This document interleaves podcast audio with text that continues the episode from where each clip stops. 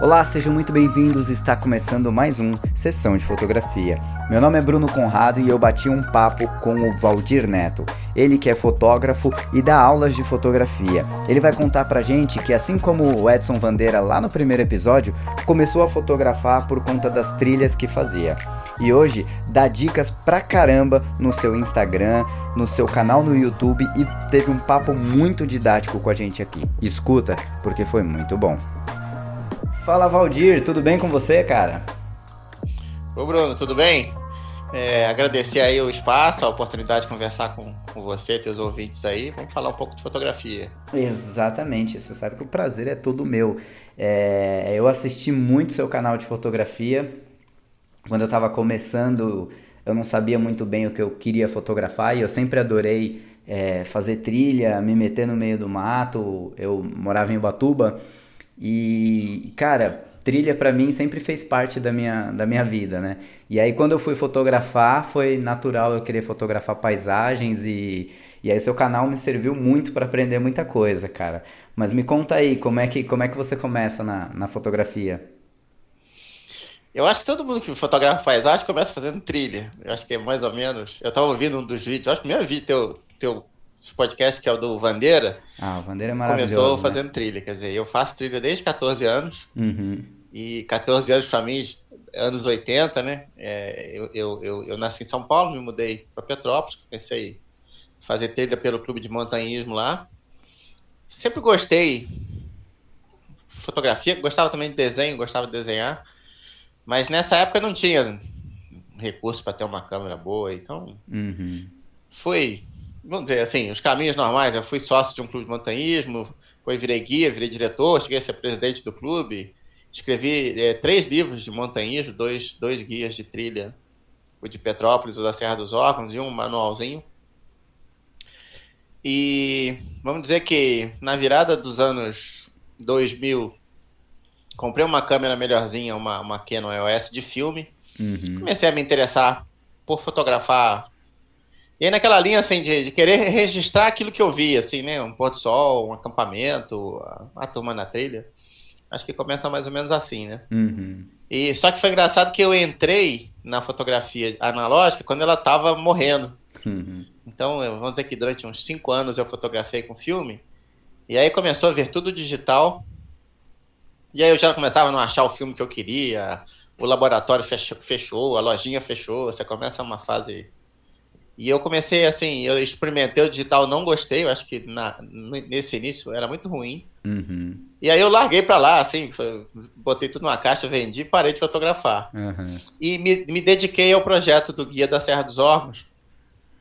E até pela facilidade de, de chegar em casa de uma trilha com foto pronta para editar, eu comprei uma câmerazinha digital, me rendi o digital, né? Não, não, teve jeito. Mas que era fácil eu chegar em casa, descarregar no, o cartão no computador e fazer, escrever um capítulo do livro, uma coisa assim. Uhum.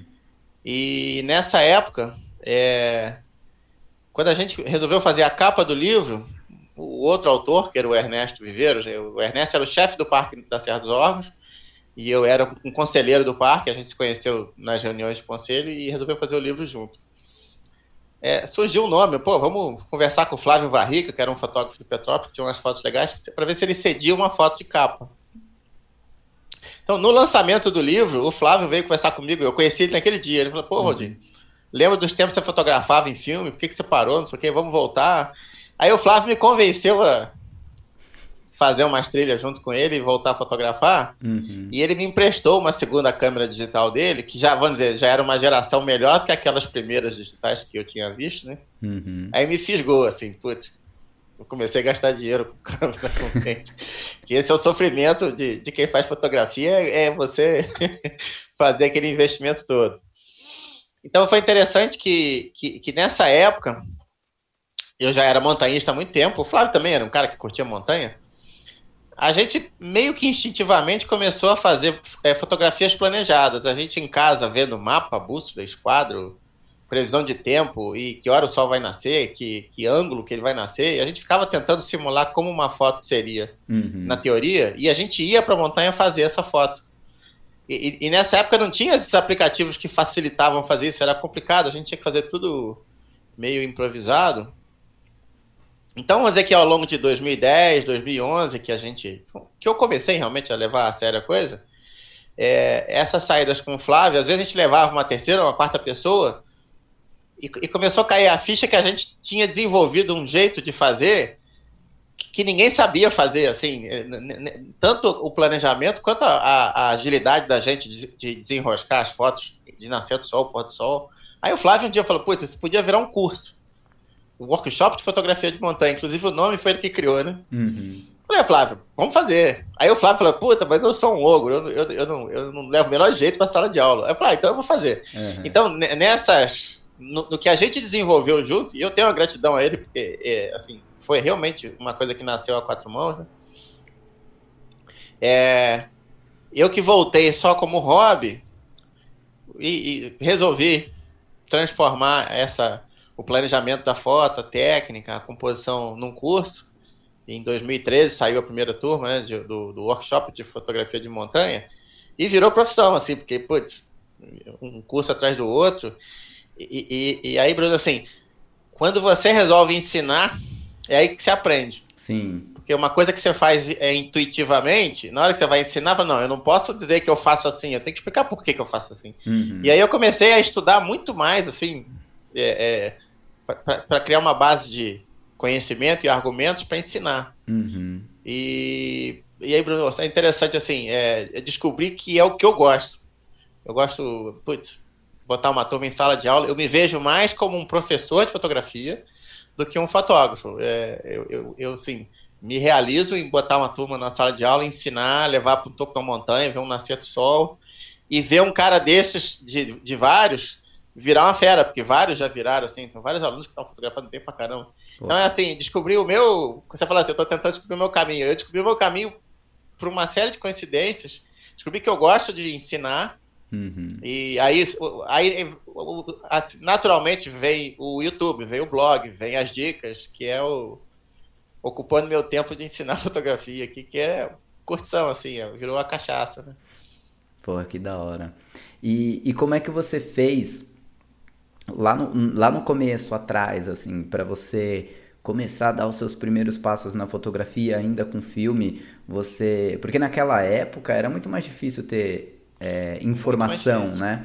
Como é que você fez para começar a aprender, ainda mais no, no, no, analógico, que o erro custava caro, né? Você tinha que comprar filme, e se você é. errasse tudo, acabou, você jogou eu dinheiro que no analógico, Bruno, eu comprava fotográfico melhor, e ficava ali fuçando. É, fiz algumas coisas num nível talvez bacana pelos lugares que eu ia. Uhum. E um pouco pelo olhar, que o olhar você não aprende muito em livro, né? Então, assim, eu acho que de repente eu consegui captar alguma coisa legal, um pouco pelo que eu estudei, um pouco que eu li.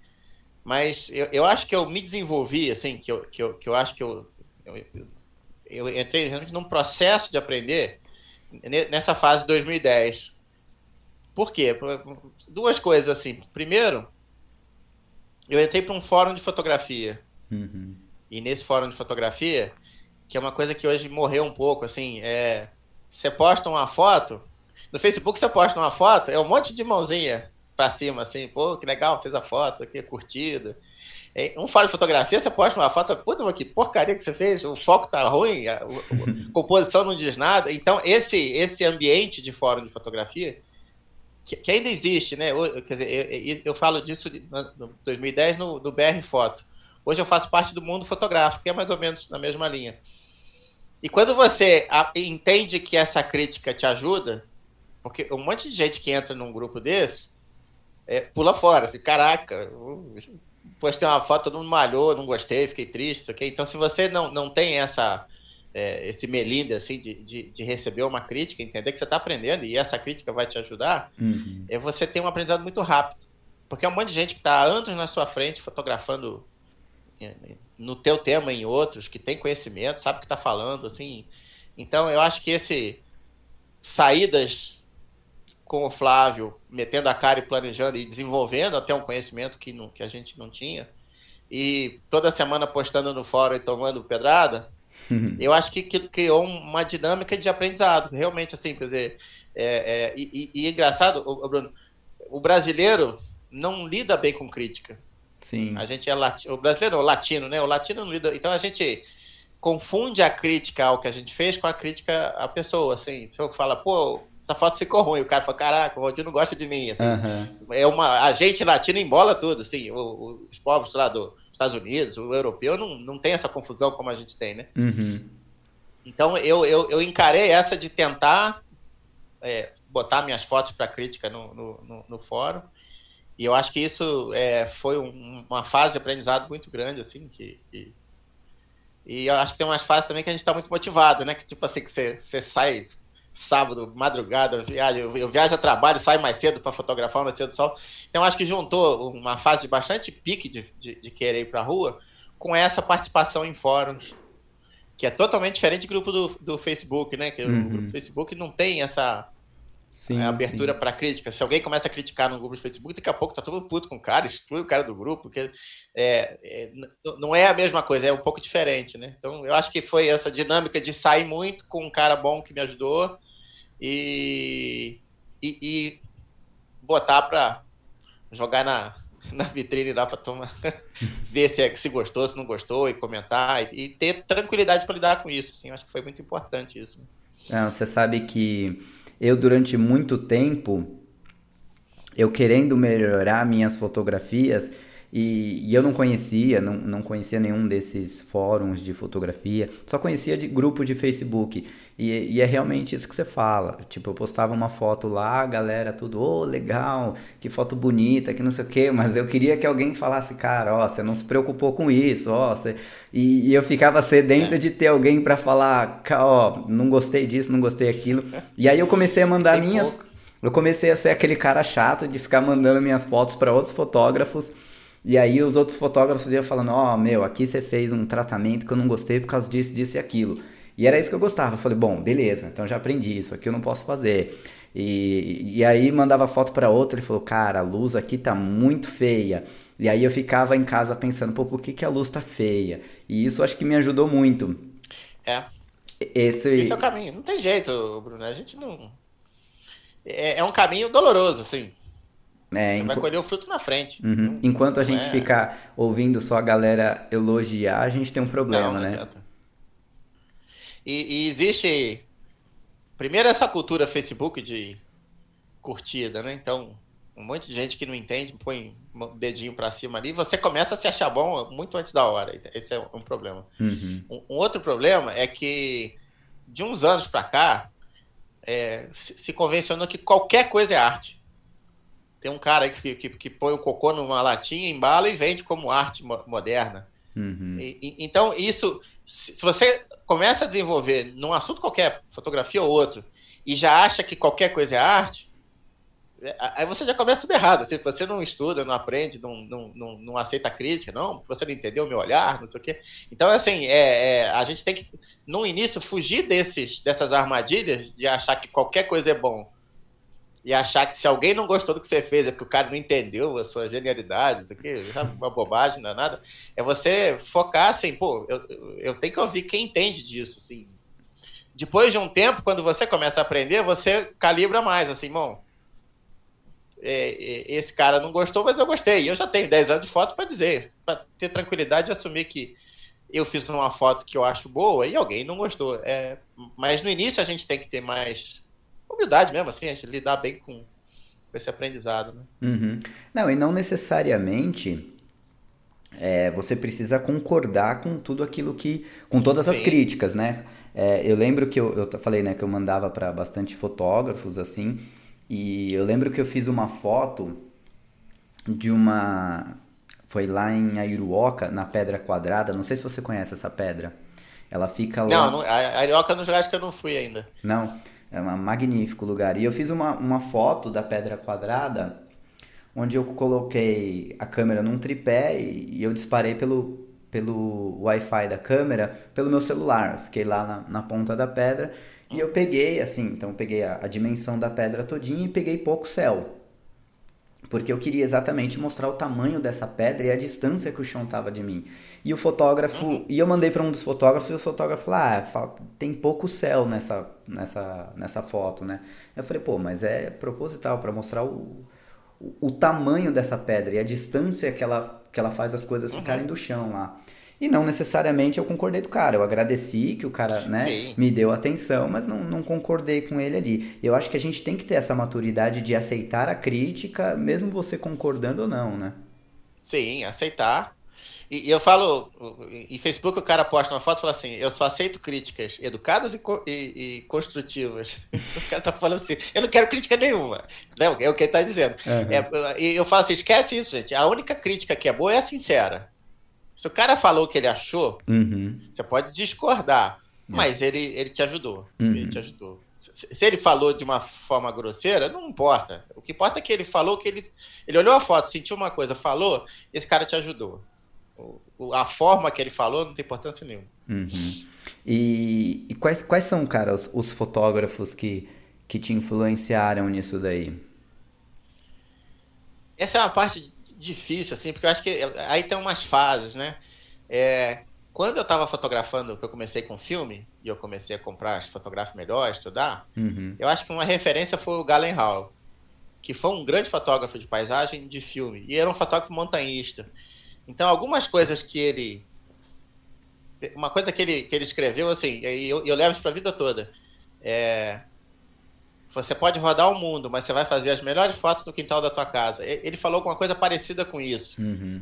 E, e- e no fundo, Bruno, assim, eu moro em Petrópolis, eu tô do lado da Serra dos Hornos, eu tô do lado de Três Picos, eu tô a cento e poucos quilômetros, é, 200 quilômetros de Itatiaia. Então, eu, assim, é, é, é aqui que eu vou fazer as minhas grandes fotos, porque eu vou várias vezes, eu, eu, eu vou ver com, com várias condições de tempo, eu vou, eu vou descobrir lugares mais desconhecidos. Então, eu acho que a gente se motiva muito para viajar. Eu acabei de postar essa dica no, no Instagram vi, lá. A gente se motiva muito. dica. Pô, eu vou viajar, vou fazer uma travessia nos Andes, não sei o quê. É, eu vou passar uma vez em todos os lugares. É, é diferente de eu ir dez vezes nos portais de Hércules da Serra dos Órgãos e, e das dez vezes pegar um tempo maravilhoso. A gente tem muito mais chance no, no, no, no quintal de casa, né? No- no- nos ambientes que você conhece. Então, o Gallenhauer teve, por ser montanhista, por ser é, um, cara de- da- dessa época, talvez o melhor fotógrafo de natureza, ele que desenvolveu os filtros graduados, quer dizer, ele, ele tem toda uma história. Esse cara foi uma primeira grande referência, assim. Depois disso, eu acho que é tanta. Difícil dizer assim. É, é... Inclusive referências nacionais, assim. Você tem o, o próprio Flávio Rico, é, você tem. O Vandeira está fazendo um trabalho legal. O Vandeira ele, ele tem um estilo, ele, ele capta a expedição, o climão, assim, as pessoas, aquele. Né, eu acho que é Uhum. bacana o trabalho dele. O Dib faz um trabalho muito bacana. Você tem o, o Alex Uchoa, que é um fotógrafo do Nordeste, faz um trabalho muito bacana. Eu já fiz viagem com o Alex. E de fora tem, putz, um monte de outros fotógrafos aí. O Max Rive, você tem o Chris Burkhardt, vários. Hoje tem muito, né? Não tem mais assim, assim, oh, tem o Sebastião Salgado, o outro. Não, agora tem um É, monte, agora- assim, de, de bons fotógrafos pra você seguir, né? Uhum. Não, o Burkhardt é, é demais. Ele foi um dos primeiros fotógrafos cara é que, eu, demais. que eu comprei livro, assim, tem o livro do cara aqui em casa, é, é impressionante. É, Eu acho que é dos caras que mais acerta a mão hoje do tratamento não ser exagerado, mas ser bem feito, assim. Uhum. Ele, e, e- e também juntando esse que- questão de elemento humano, aventura e natureza. É sensacional, assim, o trabalho dele é muito bom. Cara, É você uma sabe, referência. Você sabe que uma coisa que eu não faço e que eu invejo muito de pessoas que fazem, é talvez também porque eu não sei fazer, é esse planejamento todo para realizar uma foto e que a foto de paisagem ela necessita desse planejamento, Sim. né? Então, é, esse planejamento foi a origem do curso. Falei assim, o que, que eu sei que eu, que, de fazer que a maioria das pessoas não sabe? Então, o, o primeiro mote do, do, do workshop de fotografia de montanha, que depois passou a ter outro nome, mas no fundo é a estrutura, foi planejamento. É, no fundo, quando eu faço hoje o curso e percebo a reação das pessoas, os livros que eu lancei, não sei o quê, nem é mais o, o, o que as pessoas mais querem aprender comigo eu percebo assim que as pessoas têm muito interesse em aprender comigo a forma que eu faço o tratamento. Uhum. Assim, tentando. Quer dizer, eu falo, pô, você faz um tratamento que a gente sabe que tem tratamento, mas não fica com cara de exagerado. Sim. Então, é, eu percebo que as pessoas me procuram muito em, em função disso. E, e- e, por outro lado, por composição. Mas o planejamento é a origem do curso, assim. É, é e, e, é, inclusive, virou livro também, que é um dos livros que está na Amazon é, que eu lancei. É, eu, eu falo. O, o, meu curso básico de montanhismo, é, dois temas dele, de montanhismo não, de fotografia, dois temas dele estão totalmente descritos em livros que é um livro de composição e um livro de, de, de planejamento que estão na Amazon. Uhum. É, tomando coragem para engatar no, nos outros assuntos aqui, mas agora está faltando tempo. é, que no fundo a pandemia a, a, gente fica enquanto a gente pode sustentar sem trabalhar. Chega uma hora que você tem que trabalhar e Sim. acabou, tem que, tem que é, é ir para a rua. E, então eu, eu, lancei uma ideia de lançar uma coleção de livros de, de, de fotografia de natureza de, de paisagem. Eu já lancei os dois primeiros e, e tenho dois já definidos e um, um terceiro aí pensando numa ideia. Quais são? Fala, fala um pouco sobre o, os dois que você já lançou. Um é sobre enquadramento, é isso? O outro sobre planejamento? É sobre composição. Composição, isso. É o livro 1. Um. É, a gente, inclusive, tem numeração, né? Livro 1 um da, da coleção é, Fotografia de Paisagem para Iniciantes, que é o primeiro é sobre composição. Eu lancei em abril é, porque, quando começou a pandemia, aí eu ficava o dia inteiro em casa. Então eu consegui lançar dois livros em duas semanas. peguei uma semana de cabo a rabo, lancei um livro de composição. E na semana seguinte lancei um livro de planejamento. Então eu peguei dois capítulos do meu curso, vir, viraram livro. Estão na Amazon. São livros de R$14,90. É, uhum. Livro e-book é muito barato, né? Sim, sim. É, eles estão com avaliações muito boas, que o pessoal que, que lê gosta. É, o terceiro seria ou será, vamos, vamos torcer, né? um livro sobre captura, que, que aí eu, eu, entrei na composição, que é a parte estética. Depois planejamento, que é. Então, os dois primeiros livros, se você fotografa com câmera ou celular ou qualquer coisa, é, eles são úteis. Porque eu não estou falando de câmera, eu estou falando uhum. de. Um, eu estou falando de, de composição, um, eu estou falando de luz e de, de condições climáticas, né? O terceiro é um livro sobre captura que eu vou falar tudo sobre captura em sensor digital. Que, que aí tem muitas escolas de fotografia que, que dão cursos hoje. É, o aluno está aprendendo como se fotografa em filme numa câmera digital. E eu, e eu, ao longo desses anos, eu estudei muito o sensor digital para entender exatamente como é que você captura em sensor digital, que tem diferença em relação à leitura da luz, enfim. Uhum. Então, é um, é um livro que eu vou falar assim: capturar foto é assim. E aí eu engato no quarto, que é como é que eu trato no Lightroom, passo a passo, as fotos que eu fiz. Esses livros, inclusive, eu tenho muita vontade de lançar junto no mesmo dia, porque é, a forma que eu faço a captura digital está linkada com o tratamento.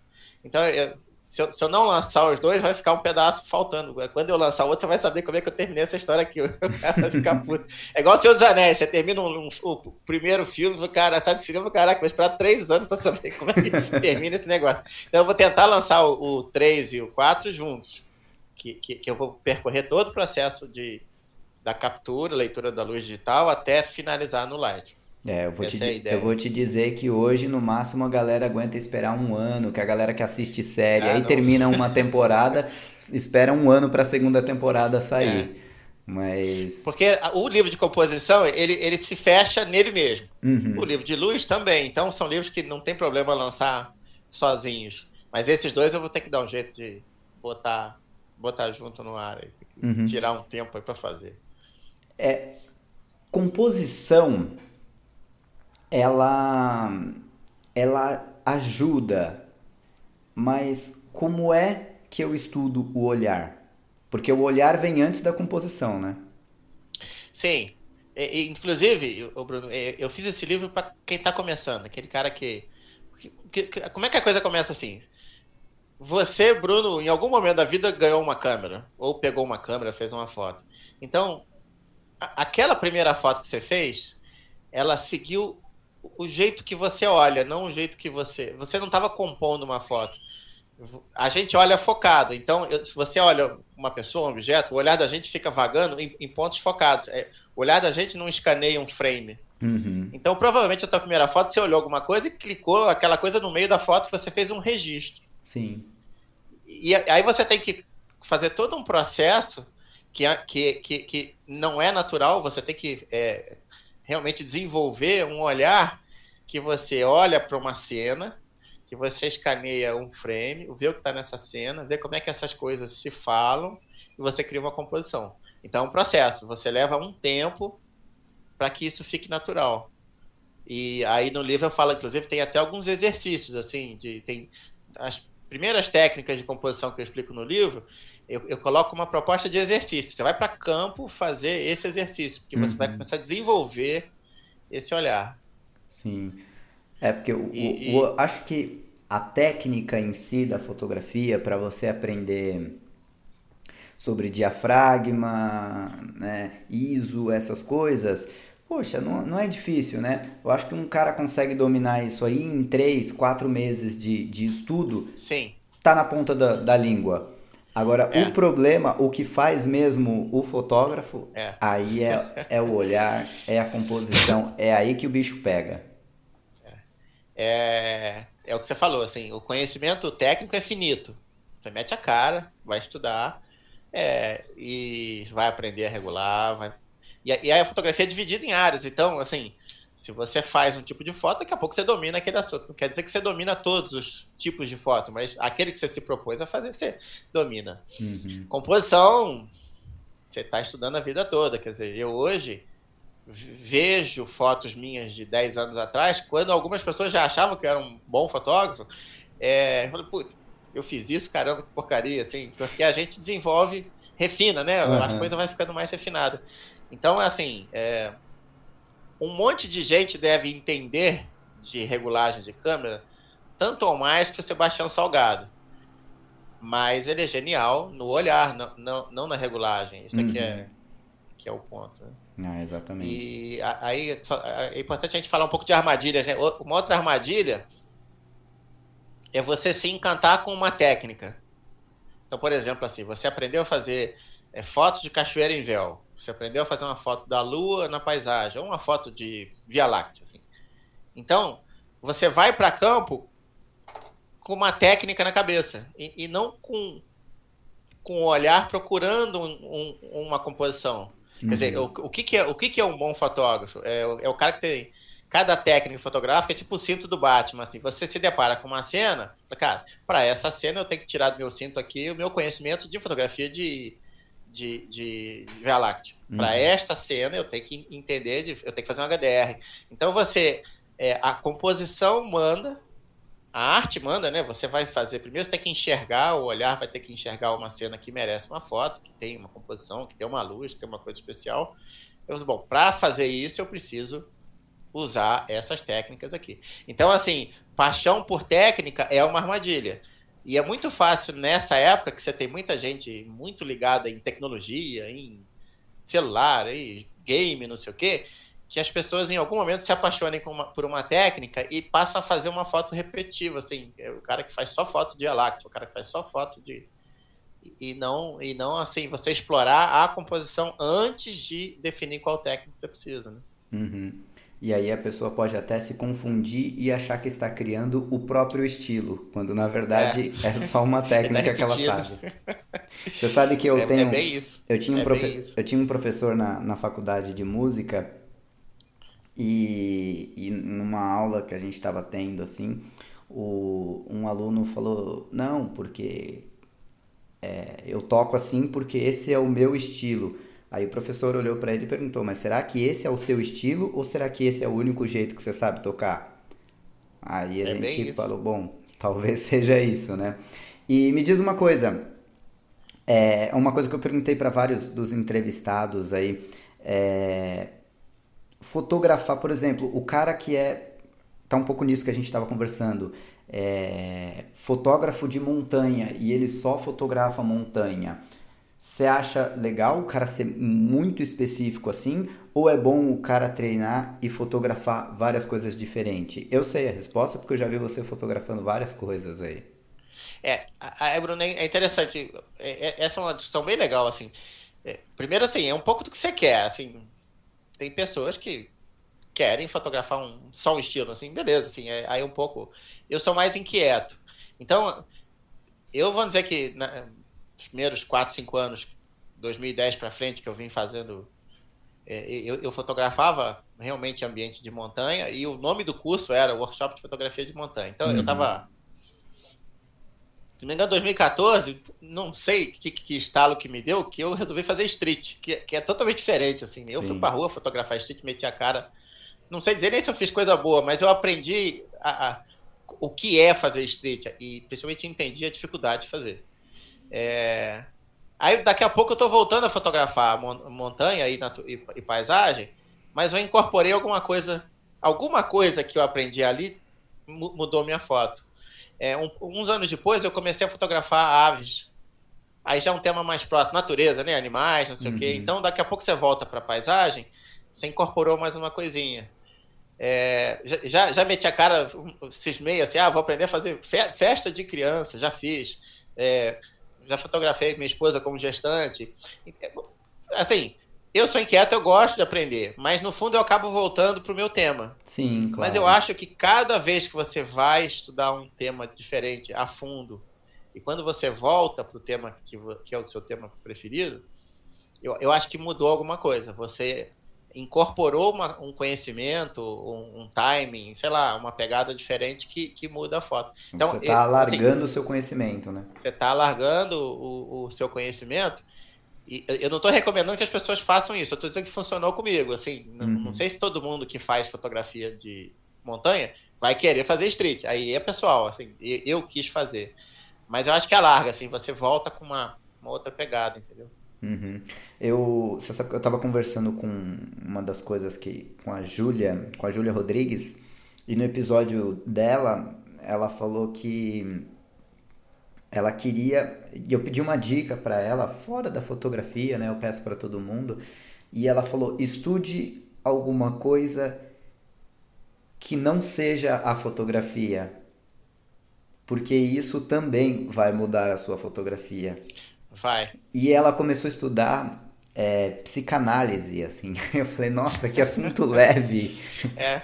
E ela falou, cara, muda muito. Bom, principalmente para ela que faz retrato, né, que está lidando com pessoas ali, eu falei, bom, deve ter mudado muito, né? Mas é um assunto baita pesado, né, que ela foi estudar.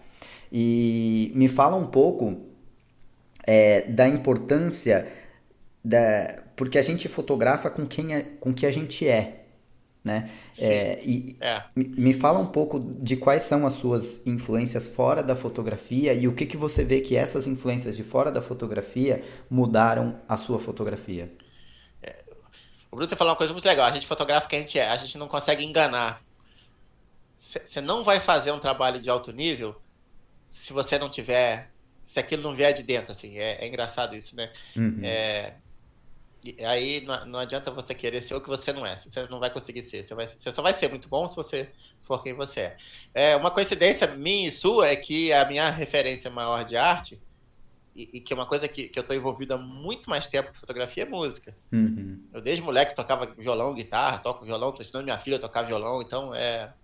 Eu, eu acho que a música tem um. desenvolve alguma coisa. Eu, eu não sei dizer o que, que é, assim, desenvolve ritmo, desenvolve harmonia, desenvolve uma série de coisas que no, fundo, no fundo tem a ver com o que é uma arte também. Né? Então, assim, acho que tem, tem sinergia. Uhum. Quer dizer, o, o Ansel Adams, que é o grande o, mestre. O gênio da fotografia. É, diz que ele era um pianista de nível de tocar num concerto, assim, um uhum. pianista de mão cheia mesmo, assim, um cara que poderia ser um profissional como pianista. Então, assim, tem, tem relação, assim, não é, não é. Se você aprende arte, é, qualquer tipo de arte, isso soma. Mesmo que você esteja juntando música, que é auditivo, com foto que é visual, não, mas no fundo uhum. você está falando em harmonia, em ritmo e uma série de coisas que são próximas, né? Uhum. É, e aí eu tenho uma coisa engraçada, o Bruno, quer dizer, eu cresci ouvindo, eu sou roqueiro, né? Então eu gostava dos, dos discos do Ozzy, do Black Sabbath, do Led Zeppelin, Iron Maiden, não sei o quê. Então, em parte, quando eu comecei a fotografar, eu ficava imaginando fazer uma foto que seria a capa de um disco de heavy metal. uma coisa assim, é, com pôr do sol com raios, com nuvem, não sei o que, aquela coisa bem. então eu tenho assim uma relação de, de e é gozado isso assim, eu tenho uma relação de música com foto. Uhum. Eu tenho fotos que eu fiz com headphone ouvindo uma determinada música, eu lembro disso até hoje, assim, é, que, que tinha relação, na, pelo menos na minha cabeça, aquela imagem que eu captei tinha relação o rock que eu estava ouvindo lá. Uhum. Não, isso. Meio isso, louco, né? Isso muito. eu tento, eu tento, principalmente quando eu tô. Eu gosto muito de fazer retrato. E quando eu não estou numa viagem, onde eu estou na casa de alguém, quando eu, quando eu convido alguém para eu fotografar, eu coloco uma música. E geralmente eu influencio a pessoa pela música que eu coloco. Isso, isso é óbvio. Então, por exemplo, esses dias atrás eu fui fotografar o ator Deto Montenegro e, e eu já comecei, quando eu cheguei, eu já coloquei uma música do Tom Waits, deixei rolando ali aquele clima de Tom Waits, fui conversando com o cara, fiz a foto e tem muito, quando você olha para a foto, tem muito um clima de Tom Waits ali, né? Uma coisa meio meio despojada, meio lembra também, né, outros caras da mesma área, Lou Reed, é, David Bowie, uma coisa assim. Então a, a, a foto ela pegou muito do, da, da música. Uhum. Isso é, é muito legal isso daí. É. E, e isso você... faz parte, sim, é cultura, né? Total. Você, você junta as coisas, né? Total. E... Eu acho que o Sebastião Salgado tem uma frase, né? Que você, você fotografa com toda a tua cultura, né? Você, você traz tudo, né? Uhum. Não sei se é dele ou do Bresson, alguém falou uma, uma coisa assim, mas é. Não, não é apertar um botão, né? Muito mais que isso. Sim, traz acho... um monte de coisa. Eu acho que eu lembro também. De aquilo, né? Eu lembro também que eu vi alguma coisa dele, acho que foi no Roda Viva, que que ele falou que ele estava assistindo o antes de lançarem o documentário Sal da Terra, que ele estava se assistindo, né, é, trabalhando ali, ele nunca tinha parado para pensar, mas que ele canta o tempo todo enquanto ele está fotografando. E ele falou, cara, eu não, eu não tinha a menor ideia que eu cantava o tempo todo, nunca tinha parado para pensar nisso. E, aí perguntou, acho que o Augusto Nunes perguntou para ele o que, que ele cantava, e ele falou, cara, eu canto música caipira. É, eu... porque é a história dele, né? Uhum, exatamente. Sabe que é curioso como é que. Olha, olha que interessante, né? O Sebastião Salgado foi criado numa fazenda e ele cavalgava ao amanhecer de cara para o sol, com o sapé abaixado. Então ele via um mundo contrastado, porque ele, pela aba do, do chapéu ali, vendo tudo com o sol de frente. E, e aquilo criou o, o, o a, aquele estilo dele de fotos contrastadas em preto e branco. Aquela visão contrastada do, do mundo dele, do tempo da fazenda, desenvolveu um jeito de olhar e gostar daquilo, assim, daquela visão. É interessante, né? Como é que a gente traz lá de trás, né? É. Alguma é. coisa é a mesma, a mesma coisa o Bob Wolfenson, ele fala, né, que ele cresceu ali no Bom Retiro e da janela do quarto dele tinha um poste na frente com todas aquelas coisas de, de luz ali. Uhum. Então tudo que ele via, ele via através de alguma. Sempre tinha esse poste na frente. E ele começou a reparar que nas fotos dele sempre tinha alguma coisa desfocada em primeiro plano. Uhum. E ele começa a reparar, ele falou, pô, mas eu sempre tenho alguma coisa desfocada é. em primeiro plano ali. E é muito, é muito interessante isso, como, como vai acontecendo, e talvez aconteça com todo mundo e a gente só vai descobrir depois. Ou talvez é. nem descubra. Eu, outra coisa, eu descobri. Eu descobri uma coisa durante a pandemia agora, que, que em relação à minha fotografia, que, que eu, eu fiz uma retrospectiva que eu descobri agora, mas é uma coisa que sempre aconteceu. Eu não fotografo o que me entristece. Nada. Eu tenho um bloqueio. bloqueio mesmo, assim. Não. Todo mundo foi fazer street, pessoal mascarado na rua, eu não fui, assim, porque me entristece. Então aquilo não. Eu só fotografo. Eu não tenho nenhum é, é, causa na minha fotografia. Não, não, é, algumas pessoas têm, eu não tenho. Assim, eu vou para captar é, é, expressão de pessoas ou natureza, alguma coisa que eu gosto, mas não tem assim nenhuma outra causa.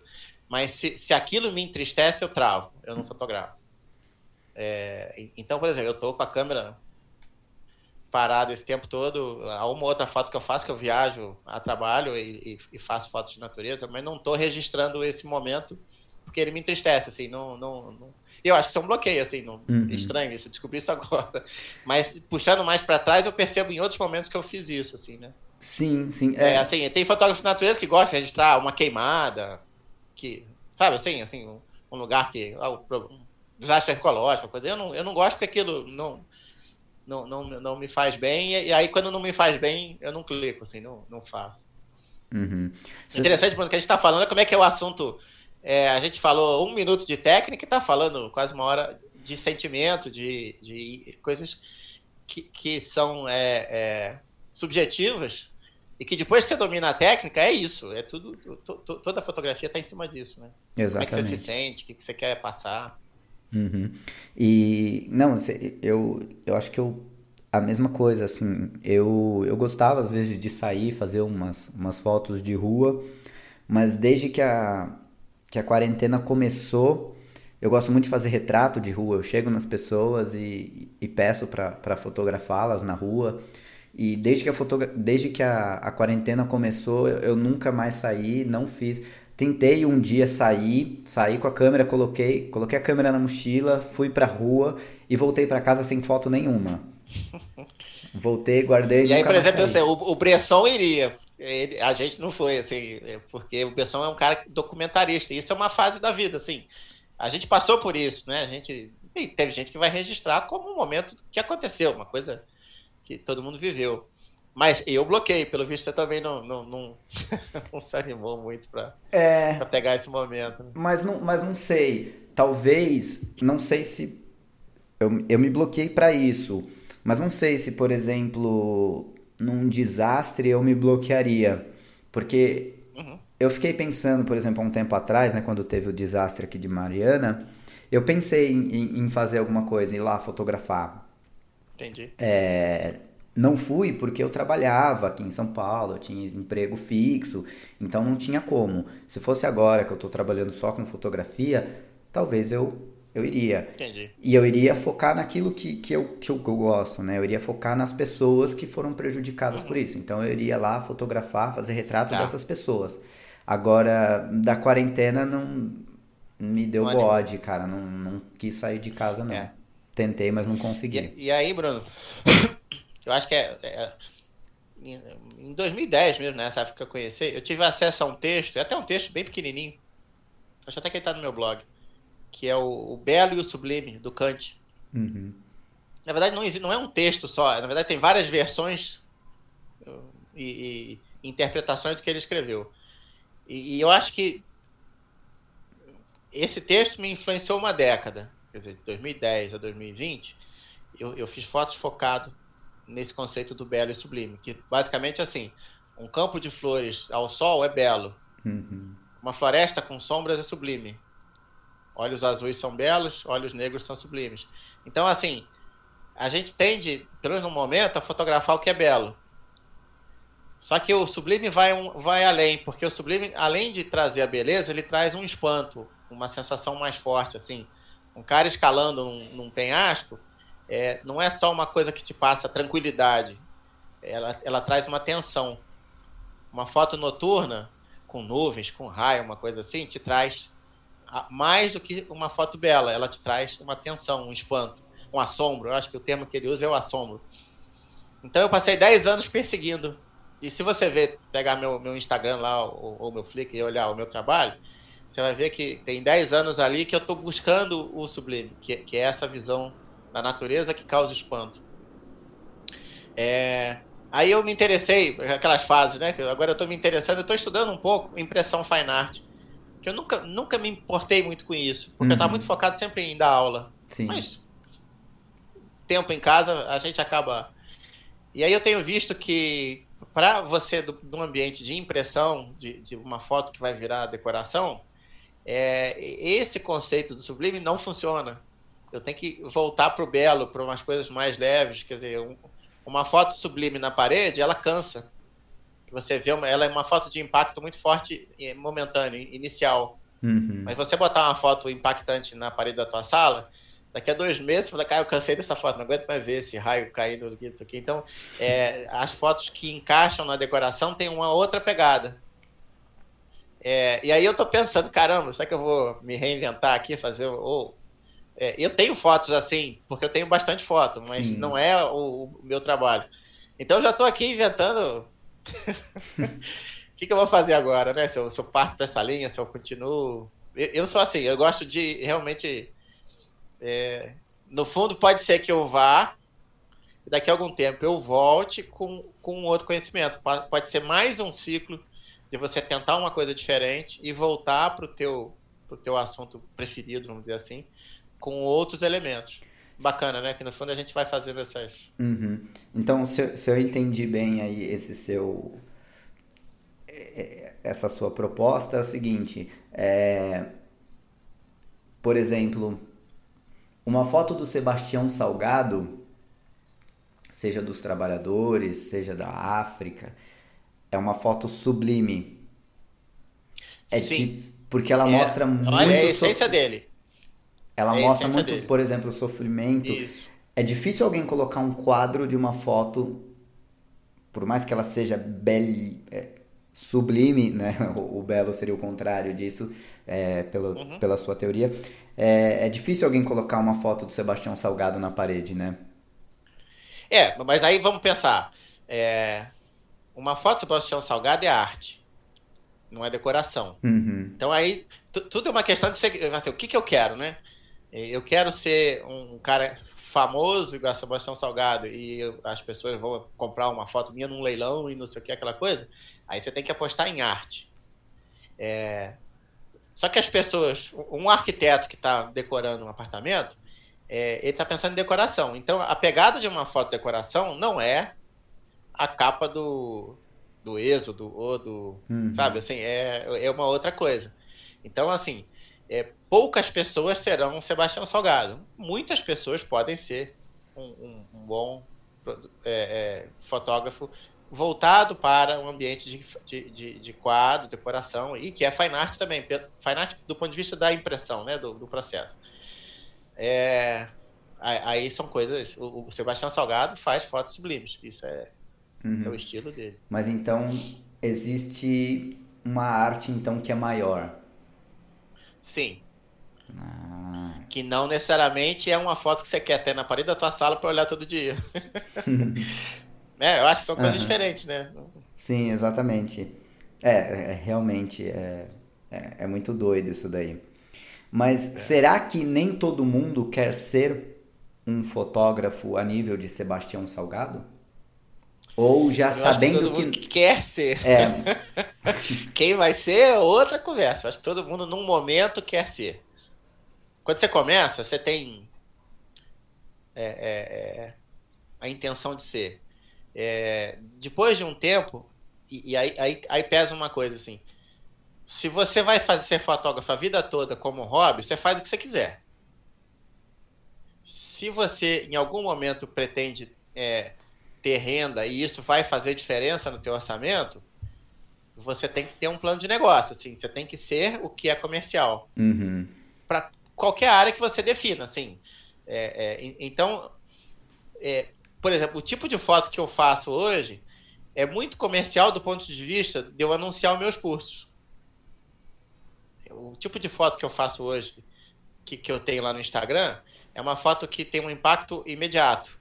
E isso ajuda com o cara olhar um anúncio e falar, pô, eu quero fazer um curso com esse cara. Então, é, funciona para essa missão. Uhum. Não quer dizer que é uma foto de botar na sala da parede. Algumas são, mas não todas. Sim. Então a gente tem que entender assim, é, eu vou viver disso. Aí você tem que pensar como, como um negócio. É, nem todo mundo será Sebastião Salgado, Cartier-Bresson e Ansel Adams, que que o cara faz uma foto e vende por 100 mil, por 40 mil, por 50 mil. Aí é uma exceção, assim. Alguns serão, nem todos serão. Mas muitos poderão se sustentar disso com alguma estratégia que seja uma estratégia tipicamente de um negócio. Sim. E é mais uma armadilha, porque a maioria dos fotógrafos, é, quando você fala assim, cara, você é um empresário, o cara, meu Deus, eu odeio isso, não quero saber disso, assim, o cara, assim, eu sou um artista.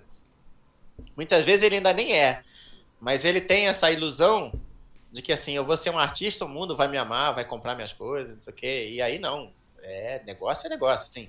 É, eu, eu para vender meus shows de fotografia, eu, eu, eu, desenvolvo uma estratégia, eu faço anúncios, eu pago por anúncio, eu tenho um orçamento para isso, assim.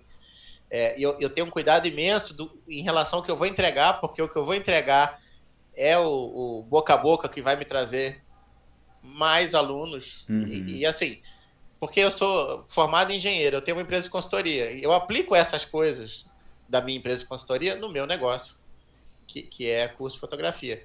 E aí, o, o Bruno, não tem nada de romântico, assim, é uhum. negócio. E uma vez eu dei uma palestra num, num evento, Mountain Festival lá em São Bento, ele falou, pô, dá para trabalhar com isso, sei o quê. Aí eu comecei a levar a conversa para esse, esse tom, e a plateia era de fotógrafo, o pessoal ficou até ofendido. Não, que absurdo.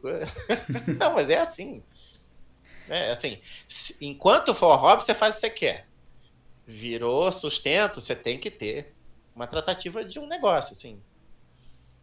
Que é o que vai separar quem vai continuar e quem vai sair. Não tem jeito.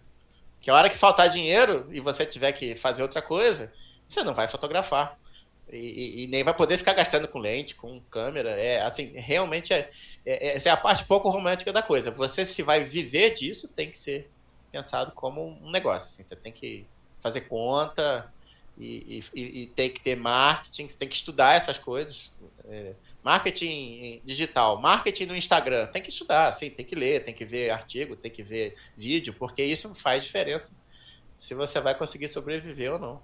Exatamente. E muito fotógrafo torce o nariz para esse negócio assim, se sente ofendido até. Uhum. Agora, uma das, das maiores dificuldades, eu acho, de quem está começando na fotografia é, e já está fazendo umas fotos legais, é, o cara pensa, pô, legal, eu estou fazendo umas fotos boas, é, o pessoal está gostando das fotos que eu estou fazendo, como é que eu faço isso virar rentável, né? Como é que eu giro essa chave para eu começar a ganhar algum dinheiro com fotografia? Eu acho que essa é uma dúvida que eu tinha lá atrás e que muita gente ainda tem, né? Como é que gira com essa certeza. chave?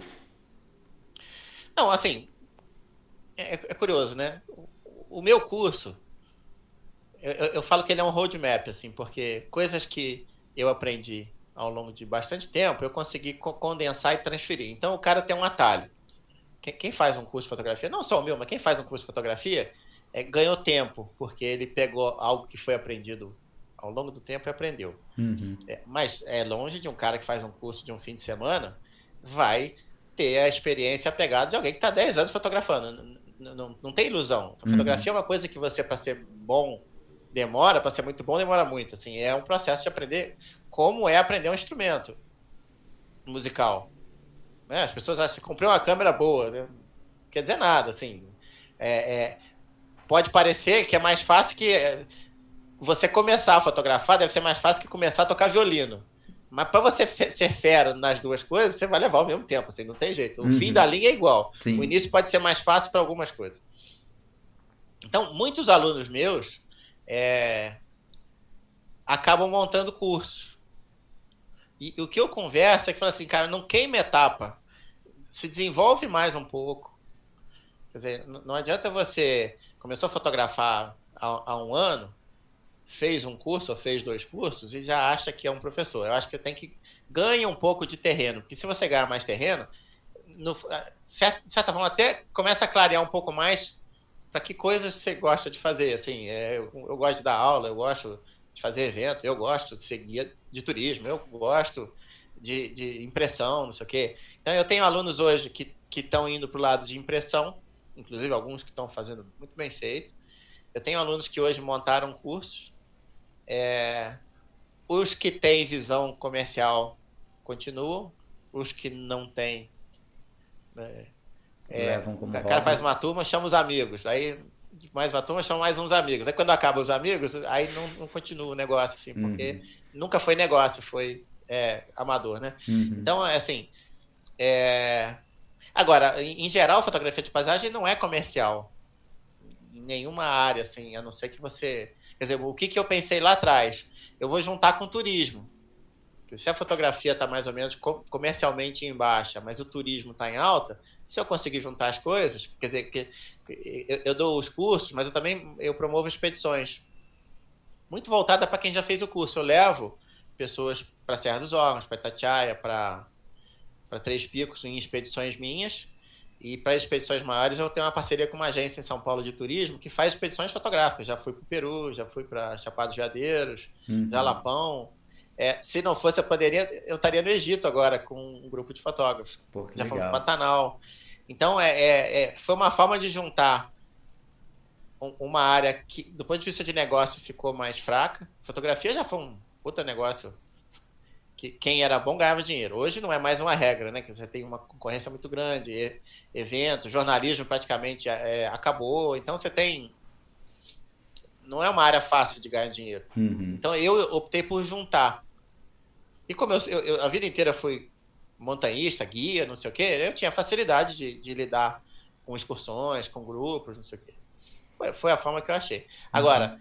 é, a ilusão de que eu vou começar a fazer paisagem daqui a pouco, eu estou vendendo fotos como o Sebastião Salgado vende, essa é a ilusão total, não, sim, não vai acontecer sim. isso. Você sabe que eu tenho uma dúvida, eu acho que no futuro não existirão tantos fotógrafos é, grandes e que ganham tão bem quanto hoje ainda existe esses caras mais velhos, como Steve McCurry, é, Sebastião Salgado. É, vamos pensar aqui no Brasil mesmo é, um Bob Wolfenson, né, para pensar em outra área. É, eu acho que hoje, com essa disseminação de tantos fotógrafos, vai haver cada vez menos esses grandes fotógrafos que ganharam muito dinheiro. Sim. Eu acho que no futuro não vai ter, talvez, um. Bom, a gente pode pensar hoje, quando, sei lá, o Chris Burkhardt tiver velho, pô, ele vai ganhar bem, ele vai ter uma vida legal, mas ele não vai ser um cara assim, aclamado do, do nível que, sei lá, que um. que um Steve McCurry é, que um é. Ansel Adams. Eu acho que essa coisa é, disseminou tanto que apareceram tantos fotógrafos que é difícil alguém se destacar tanto quanto esses caras. Pode ser, Pode ser. E. É. Difícil dizer assim, não, não, não, não sei dizer assim, porque às vezes as coisas dão. dão parece estar numa direção e tem um ciclo, assim, é, uma volta. Tem isso também. Não, não sei dizer, assim, o futuro é bem certo, assim. É, eu, que eu vejo umas, umas fases que.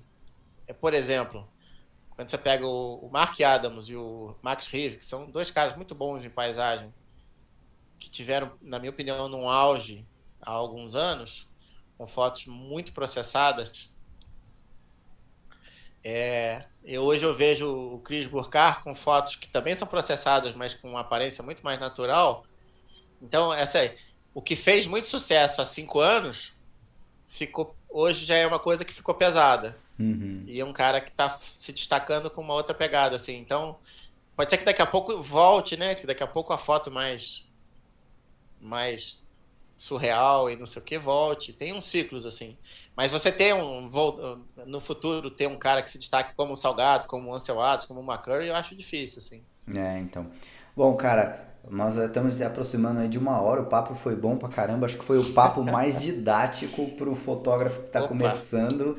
Foi realmente uma aula aí. Você realmente. Bruno, tem... é um elogio, porque eu te falei assim, eu me realizo ensinando fotografia. Se você falou que foi didático, foi, foi bom para mim. Foi didático pra caramba. Acho que a galera que tá começando aí precisa ouvir esse podcast. Aliás, se você puder indicar esse, esse, esse podcast para quem tá começando aí. É, Não, com certeza. Você, você que está ouvindo Foi no ar, aí... me passa o link e a gente começa a divulgar. É, então você ouvinte aí que conhece outro fotógrafo aí que está começando, manda para ele e fala, ó, oh, escuta isso daí vai aprender um pouco de fotografia. Ô Valdir, onde que a galera pode encontrar o seu, seu trabalho, seus cursos, suas coisas, tudo?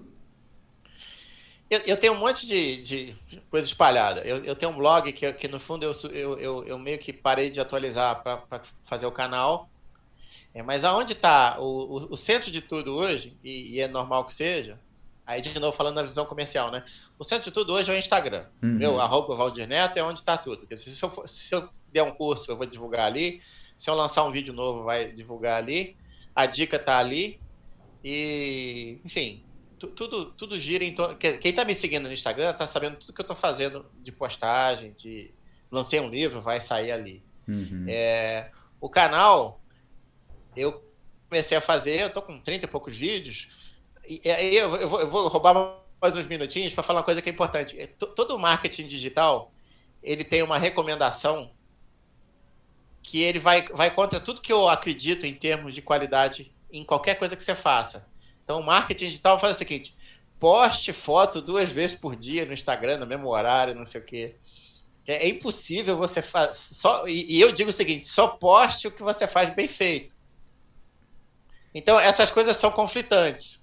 Quer dizer, eu, eu, eu, eu, ah, eu vou lançar três vídeos por semana. Eu, putz, eu não consigo fazer três vídeos por semana com a qualidade que eu quero que seja. Uhum. Então, assim, eu não, eu, eu não vou fazer isso em momento algum. Então, eu não, eu não sou aquele cara que faz um vídeo na quarta e um na segunda, uma postagem às oito. Eu, eu vou postar quando eu tiver uma foto boa, eu vou botar um vídeo quando eu tiver um assunto.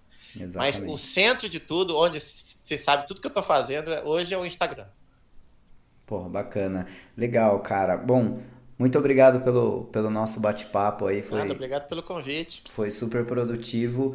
E vamos ver quando acabar essa, essa loucura aí. Eu que sou um cara também que gosta de montanha pra caramba. Qualquer dia a gente faz Tentar uma fazer montanha uma junto, junto. Fazer uma expedição, é, fotografar junto, trocar experiência. Muito do que eu aprendi foi saindo com, com o Flávio, com o André Dib, com o Varri, o, o Alex Show e outros.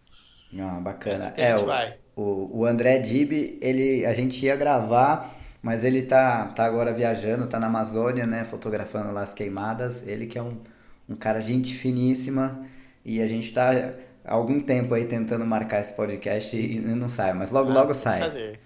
Mas é isso aí. Valdir, Beleza. muito obrigado e até uma próxima. Até. Um abraço a todos os seus ouvintes aí. Valeu. Tchau, tchau.